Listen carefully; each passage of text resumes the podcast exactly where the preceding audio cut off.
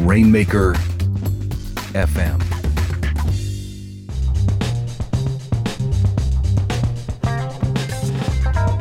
You're listening to The Digital Entrepreneur, the show for folks who want to discover smarter ways to create and sell profitable digital goods and services. This podcast is a production of Digital Commerce Institute, the place to be for digital entrepreneurs. For more information, go to rainmaker.fm slash digital commerce. That's rainmaker.fm slash digital commerce. Welcome to the Digital Entrepreneur. I'm your host, Sean Jackson, and I'm joined as always by the accelerated Katie Katz. Katie, how are you today? Accelerated. I'm accelerated because it's January. that's right. That's right. So, Katie, you know, over the break, I did a lot of reading, and of course, we did a show about trends that we see for the coming year, etc. But you know what? There is a topic that has been around for a while that all online marketers are grappling with and it was something that Google did that has caused a lot of, I, I want to say, angst in the marketplace. What was when, it? When doesn't Google cause us angst, Sean? so tell our audience what that is. So this particular topic that we're talking about today is AMP. And the reason it came up is because there was some new, there, some new information that came out, some studies that show that AMP is really helping with mobile responsiveness and mobile effectiveness um, and optimizing your content for people who are on their cell phones yeah. um, or their tablets or whatever device they're accessing your content from that's not their old computer. That's right. So we found an expert who can talk to us about how do we talk to our clients about this, or if our clients come to us asking to do it, how do we com- help them prioritize. Yeah, I think this Google AMP, or just AMP as now it's called, really was a, a big bomb dropped on the webmaster and online community. And I think a lot of people have been struggling with it. What is it? How do I use it? You know, should I make the time investment? Because anyone who's looked at it will tell you it's it's a big change. It's fundamentally altering how we look at our website in the Google universe. And so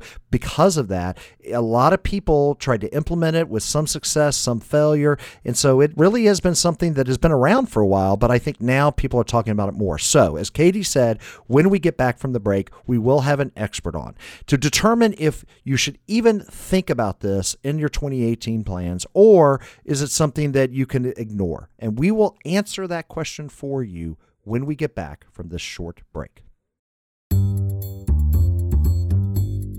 Hey, my name is Brian Gardner, and I am the creator of StudioPress, the first premium marketplace for WordPress themes. When I created StudioPress, I could never imagine that more than 200,000 WordPress site owners would use StudioPress to build some of the most elegant and inspiring WordPress sites on the web. And I am not just talking about the numerous large companies that use it. Tens of thousands of food bloggers, podcasters, affiliate marketers, real estate agents, photographers, and many more have created some of the most compelling mobile responsive websites using StudioPress. But that is not all. To make it easy for you to create a compelling WordPress site, we have introduced StudioPress Sites, a turnkey, simple method to create and grow your WordPress site. StudioPress Sites includes many of our most popular WordPress themes, with unique SEO tools and plugins all integrated on our high performance, secure, and actively managed hosting infrastructure. So, when you are ready to take your WordPress site to a new level without the worry or hassle of less robust solutions, then I hope you will visit StudioPress.com. Over 200,000 bloggers and webmasters trust StudioPress for their WordPress site, and we work hard every day to earn it. Welcome back from the break, everyone. So, Katie, please introduce us to our very special guest today. Excited to. So, we have Ross Simmonds on the show, and I've actually been connected to him through social media for a while now, but I believe this is the first time for both of us to actually talk to him in person. So, that's very exciting for me. Um, Ross is the founder of Foundation Marketing, a content marketing agency based out of North Carolina that focuses on B2B brands and startups. He's also a co founder of a software platform called Crate, which helps you discover and curate content through your social platforms. Ross, welcome to the show. Thanks for having me on. I'm excited to chat with you guys today. All right, Google AMP. Okay, it almost reminds me of the fact that every time we get comfortable doing something on our website that Google has told us to do, they come back and they change the rules on us again. 100%. and I think that was the initial reaction when Google accelerated mobile pages came out. Is all of a sudden now Google is changing the rules once again. And so before we get into the pros and cons, etc., why don't you just educate our audience on what the heck is Google AMP to start with? Yeah, so they've been uh, really pushing for it to be called just AMP, right? Like they've been really pushing Accelerated Mobile Pages project on its own, no Google association. That's really what they've been pushing for. At the same time, it is important to recognize that it did start all by Google. It's an open source initiative right now that is trying to get publishers to create more mobile friendly content that is served up to um, people who use search. The idea behind it, or at least what Google has told everyone, is the fact that publishers were getting tired of these their mobile traffic traffic kind of suffering because their websites were too too choppy, too slow, and they had this like big kind of brainstorm where they came up with this idea: we need to change mobile web, which is what AMP kind of did for the past few years, it's been branded as Google AMP. Uh, there was some negative pushback that came with that. So they've been pushing now, more recently, to just call it AMP. They want it to be associated as an open source project. And don't get me wrong, there's still primarily only Googlers working on it. But Google is really trying to differentiate themselves and separate themselves from it to make it seem like it's its own entity, it's its own project. It has nothing to do with Google, it's just its own thing. All right, so let's break it down to something that our audience can understand. There's really two mechanics of uh, AMP, as I understand it. There is the first mechanic, which is the code on your website, right? What is the code yep. on your website actually structured, how it's formatted? The second part of it is the delivery network for that content. So, really, are we talking about, when we talk about AMP, two things the code on your site and the delivery network that Google provides to serve that up? Is that what AMP really is? 100%. So, today you visit a site that doesn't have AMP installed, you're essentially going directly to somebody else's server, their own kind of web platform, and you're getting their HTML, their JavaScript, their code directly off their site. What AMP is doing is it's taking all of your code, your HTML, paring it down, putting its own language on it, and then it's saving it on like a Google AMP cache, which is like their own server, and then giving it to you faster because now you're getting it directly from Google. It's in your browser, and you don't have to hit somebody else's server in Alaska or in New Brunswick or in Canada. You just get it direct. So, the second part of what you said about how the content is now being uh, hosted on Google server has led some people to have theories about this is Google trying to steal more traffic from your web website and trying to come up with another way to own the entire process of um, web searching. What is your opinion on that? I think it's a fair concern. I think at the end of the day, they are pushing very heavily that it's not anything to do with Google's like overarching plan, that this is their philosophy of don't be evil. They're not trying to be evil here. They're trying to simply make the mobile web more friendly. But we've all been in this cat and uh, bait switch game before where we've done what Google has said. And then the next thing you know, there's a new algorithm change that results in us giving them a handful of data. We've seen it with Facebook too. Like you, we paid all this money to get likes on our page. Now we have to pay to get access to the likes on our Facebook pages. So there is a lot of hesitation to it. Um, but the big big thing that is promising around this idea is that Google is pushing heavily for other organizations like Pinterest and other teams, people to kind of give their team members a sponsorship so they can get involved with the project and really add their own ideas to it. So there do, there is a bit of kind of a, a glimmering light that makes me think, okay, maybe Google is on our side this time. Maybe they are just trying to make mobile faster and they don't really care about kind of our data. But at the core, I still feel burned from the past few years of uh, being a marketer. So I don't want to go there all the way, but I don't know. It's a tough one. I really think that we have to we have to tread lightly. Like Facebook Instant Articles is another great example. Like we've gone down this path before, and uh, if we keep giving all of our data and our info to Google and Facebook, they're going to use it for their own good because they share, care more about their shareholder value than they do about us any day. Right. So let's go through this a little bit because I remember when this was announced out, and like most things, you know, the the market tries to digest it. What does it mean? You know, who is it right for? Should I be wasting effort? Because it used to be, and you're correct. Google used to say something, and we would, you know, march the hand in step with it, saying, "Yes, this is the what we need to be do. Everybody do it." And then all of a sudden they say, "Ah, no, forget about it. We don't really mean it anymore." So right. let's talk about who could benefit from this because I think that's important because this is an investment of time. Don't get me wrong. I mean, this is not a small change that Google is asking webmasters and website owners to do. So, who do you see benefits from AMP or AMP initially? So the the biggest industry that is jumping behind AMP right now is publishers, and I think it's a, a bit of a knee jerk reaction. We all know that publishers are going through some troubling times, especially if they started in print and then they made the move over to digital very late. Um, but publishers are investing a lot of time and energy to get behind AMP. Uh, Condé Nast put out a, a great blog post on their tech blog highlighting how they went through the transition and about some of the bumps and bruises that they had along the way. And you're right, it is not an easy switch, but it's one that I think publishers are, are going to double down on because in the short term, publishers get paid for ad impressions. And they know that google is one of the number one drivers for traffic to their site. So they need to follow after kind of the the shiny carrot which is essentially you want to rank. If you want to be having your content more discoverable and you get paid based off of an ad model, then you want to embrace Google AMP. So publishers have invested heavily into it. I see them as the number one brand in industry that is investing time and energy and moving forward with AMP. The second one is e-commerce. So I'm starting to see a lot more e-commerce brands actually invest in it and placing their product pages on AMP because they see like for example on an airbnb uh, if you go to a search on your mobile phone and you look up an Airbnb locally, uh, you're going to get an AMP result. And those AMP results are showing up at the top of Google. You're going to click it, you're going to get the content fast. And for them, the, the idea is we're going to be able to reduce the chances of a lead walking away from our site because the there's stats and metrics out there that show like 40% of your customers are more likely to abandon your site if it takes longer than three seconds to load. And there's no question that accelerated mobile um, pages is is faster. The question is whether or not the ROI is going to happen long term. And so far, e commerce brands and publishers are saying that it's there. Okay.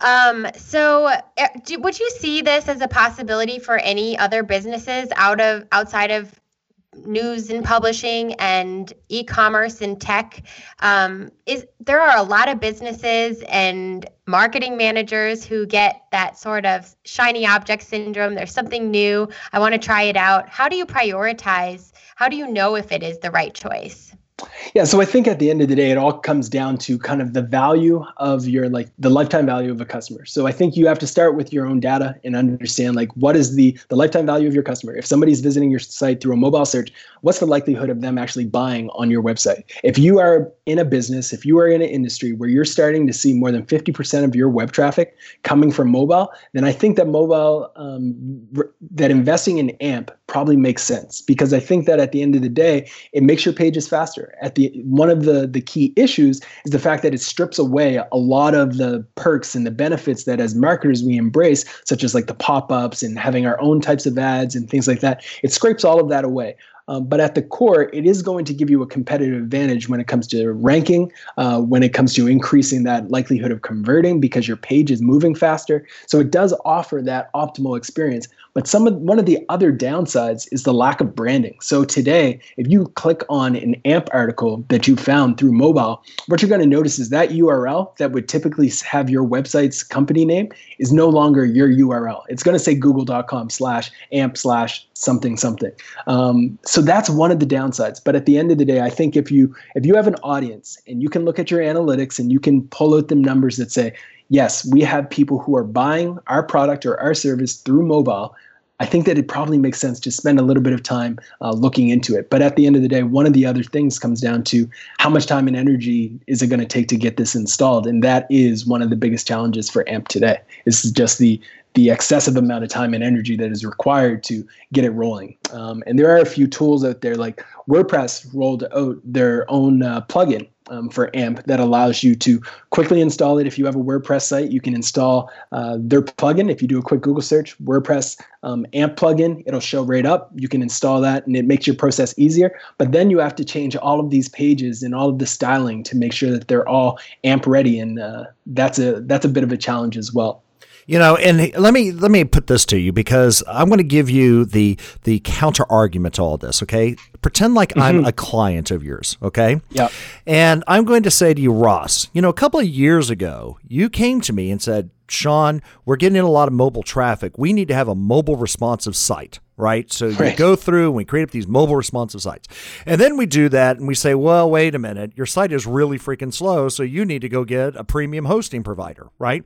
So I went and did that. I, you know, paying a lot more for my hosting because they've given me this content delivery network. They've given me all this performance enhancements for my site, et cetera. So I've got a fast site and I've got a mobile responsive site. Now you're telling me that I've got to go and change my site once again to come through and make it uh, friendly with AMP uh, because Google says I'm supposed to. And yeah, I get a lot of mobile traffic, and I think your barometer of 50% or more is a good benchmark. But really, convince me, the client, that you're just not trying to find a new way to you know make money for my website. right. I think honestly it's a great it's a great point. I mean at the end of the day my my counter to that would be a very straightforward one every single year there's new technologies. Every single year's customers are getting more and more picky with wanting a better experience. And because of that we have to evolve as marketers and as brands. Like we need to constantly be striving to give our customers and the people who are visiting our website optimal experiences. And if you want to look at some case studies uh, you can look at some of the people who have installed amp and they will tell you like they've seen an increase in the amount of traffic coming to their site because they've installed this. So if you want to see a 10% lift on traffic or you want to see an increase in 20% potential online sales Google AMP is able to show you those case studies that demonstrate that it's what's happening. Um, so the the ROI is certainly there, uh, but you have to make sure that you're in one of those industries and that you're selling a product that actually makes sense for using it, or you're a publisher who who is relying on ad can on ads to generate that revenue. All right, Katie, you have clients. I don't. So let's go ahead and walk through the mechanics of it. So, Katie, you're a client and you have come to the, the realization that AMP is the way to go. What would you be asking Ross once you made that commitment? I think what I would want to ask is what do I have to take away? What what are you going to be doing less for me, or how are you balancing that time? What should I be replacing um, with all of this extra work that AMP takes? Yeah, I think the the biggest thing is like when you're installing AMP, the biggest costs come down to a few things. Like first and foremost, you're going to have to put in some resources and time as it relates to development and design to make sure that your landing pages are where they need to be. Um, so you're going to start with like an AMP pilot page. So you're just going to have a page that your client can review. It's going to be bare bones. It's going to allow them to see what it's going to feel like when they access this page or this content on the mobile. From there, you're going to want to ensure that your team is trained and familiarized with uh, the different AMP components and the different way that they leverage HTML uh, and the way that they kind of leverage canonical pages and things like that. All of those things need to be considered, and you have to train your team on that. The other resource cost is going to be like actually ensuring that there's some maintenance to this. So, like we were talking about earlier, I would never tell someone that this is a small and easy investment. You're going to have to have maintenance solely for AMP. You have to make sure that you're tracking it, that you're monitoring it, uh, and then from there, there's always the cost that relates to performance testing and doing A/B tests. Because I would say the first the first step that I would take is to move over a few pages to AMP, see how they do, uh, and A B test that against some of your other pages. And if you notice right away that the pages that have AMP on them are performing way better and they're driving conversion, they're driving more traffic, they're ranking better, then you can actually say, okay, there's probably a financial reason why we should make this move. Or maybe you'll say there's not. Um, so I think that there's it's definitely important to recognize you do have to have that resource discussion and training, and there's going to be a bit of an onboarding process that takes place there. Uh, but yeah, I think at the end of the day, it's going to come down to doing an A/B test, see what works best for you, and then use that to kind of guide what your next steps are. And I think that's something that our audience should be aware of is that this AMP integration is really two versions of the same page, right? I mean, because even in the code, Exactly. it says here is a link, the canonical link, the link to the original page that you can see on the desktop, right? And then here is Yep. the AMP rendering of that. So we really are talking about two pages. So to make this commitment, you can identify those one, two, five pages that you're going to test with, knowing that you're leaving those pages intact. You're just adding an extra layer. Right. So that Exactly. when Google sees it, they can render and serve that AMP page to those viewers. And in turn, you can then compare between the original page, right, and the Exactly. new page and see what they look like. So uh, that's an important thing because I, I think a lot of people have the misconception that you have to change the entire site, every single page, to be this new format when you just finally figured out HTML5, for instance. Yeah, exactly. No, that's not the case. so let's go through another implementation example because I think you're spot on with the start small, monitor, test, see what the lift looks like. Um, right. Then let's kind of go through the UI UX experience of this because if this starts to take off, right, then right. you will be uh, validated, if you will, that I should spend more resources towards it because I'm seeing the results and it's worth the time and investment. But I also want to come back and talk about the user experience in that page because when AMP originally came out, my biggest frustration with it was the fact it had no form implementation, right? You couldn't put an, right. you know, any, you know, uh, form inputs in there. They have since added that in. So there's a lot of things that are missing from yep. the AMP specification that we as marketers have relied on. So, talk a little bit about those trade offs when it comes to the user experience. How should I start thinking about, as a marketer, those AMP pages from a ability to get people to act? Yeah, so I think this has been, without question, amongst marketers, the biggest downside of AMP. And they are recently like making more changes and they're allowing for a little bit of flexibility, but they do have a simple rule. Uh, their rule is that the content is king, and when it comes to anything that could get in way of the content, you cannot have it. So there will not be any pop-ups that show up over the text and you have to exit it out. That those things do not exist. Uh, there's a space at the bottom where you can have an ad, uh, and then maybe potentially like a big box ad in the middle of your text, but it can't pop up over text. You can't have to force the user to kind of move a little widget away so they can reach your content. That doesn't exist in AMP. It's trying to move away from all that extra JavaScript that would essentially slow down your page and really focus on the guts of your pages and your content which the the user really wants so what my recommendation is is to think about uh, your content as it relates to kind of capturing emails as potentially a page number two. So if you want to acquire somebody, you're going to send them to a secondary page within that first page. So let's say you have a blog post that is in AMP. I get to it faster because you've installed AMP on that blog post. While I'm reading that blog post, there very well might be a link or an image within your piece that is driving me to a secondary page on your website. That website does not have to be an AMP what AMP focuses on is that initial page that you get to. So if I'm visiting a blog post from the Washington Post, I might read that entire post, see a link, I click it, I'm going to a call to action that's asking me to sign up for a subscription. That doesn't happen within the AMP interface. It happens directly on the Washington Post site. Um, and the speed was to immediately get me that first landing page. Gotcha. Katie, I'll leave the last question with you. Yeah, I think as I'm listening to some of the trade offs, it, it, all makes a lot of sense. And especially when you're thinking about um, the opportunity, if you have a lot of mobile traffic to your site, really optimizing for that that position that you might not have otherwise gotten without some of Google's tools. Uh, it's such a big conversation now with featured snippets and other things um, that innovations that Google is making as as Google and other search engines get ready for voice search. Honestly, and um, that the trend going up where people are asking a question and looking for that direct quick answer. Um, so I really liked all of your points and I'm curious, do you think, how do you see AMP working with voice search as voice search continues to grow?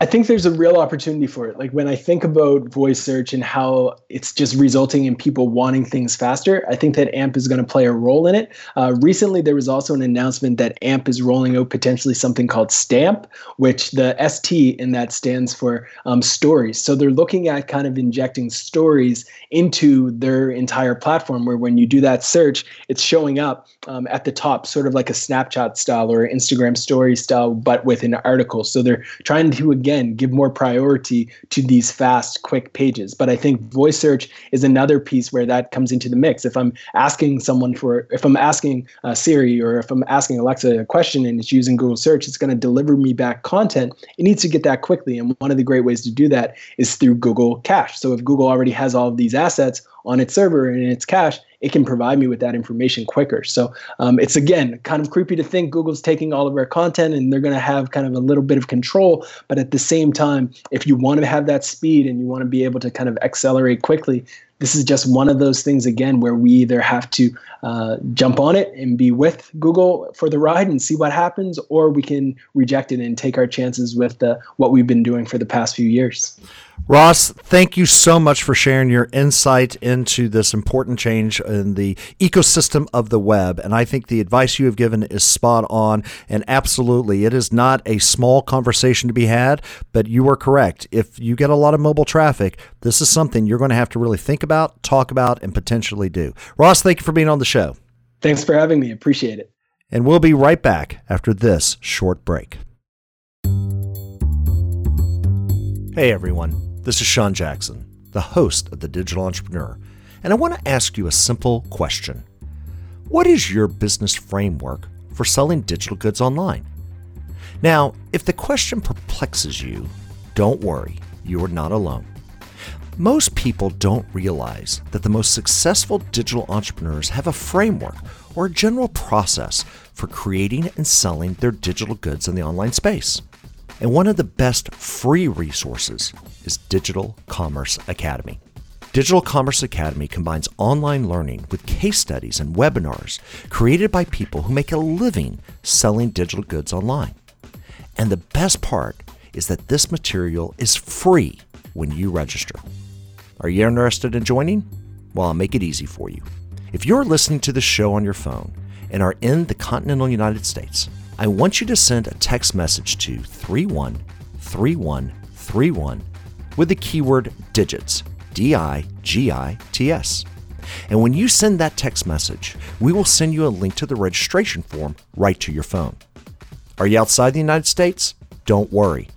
Just send us an email to digits at rainmaker.fm.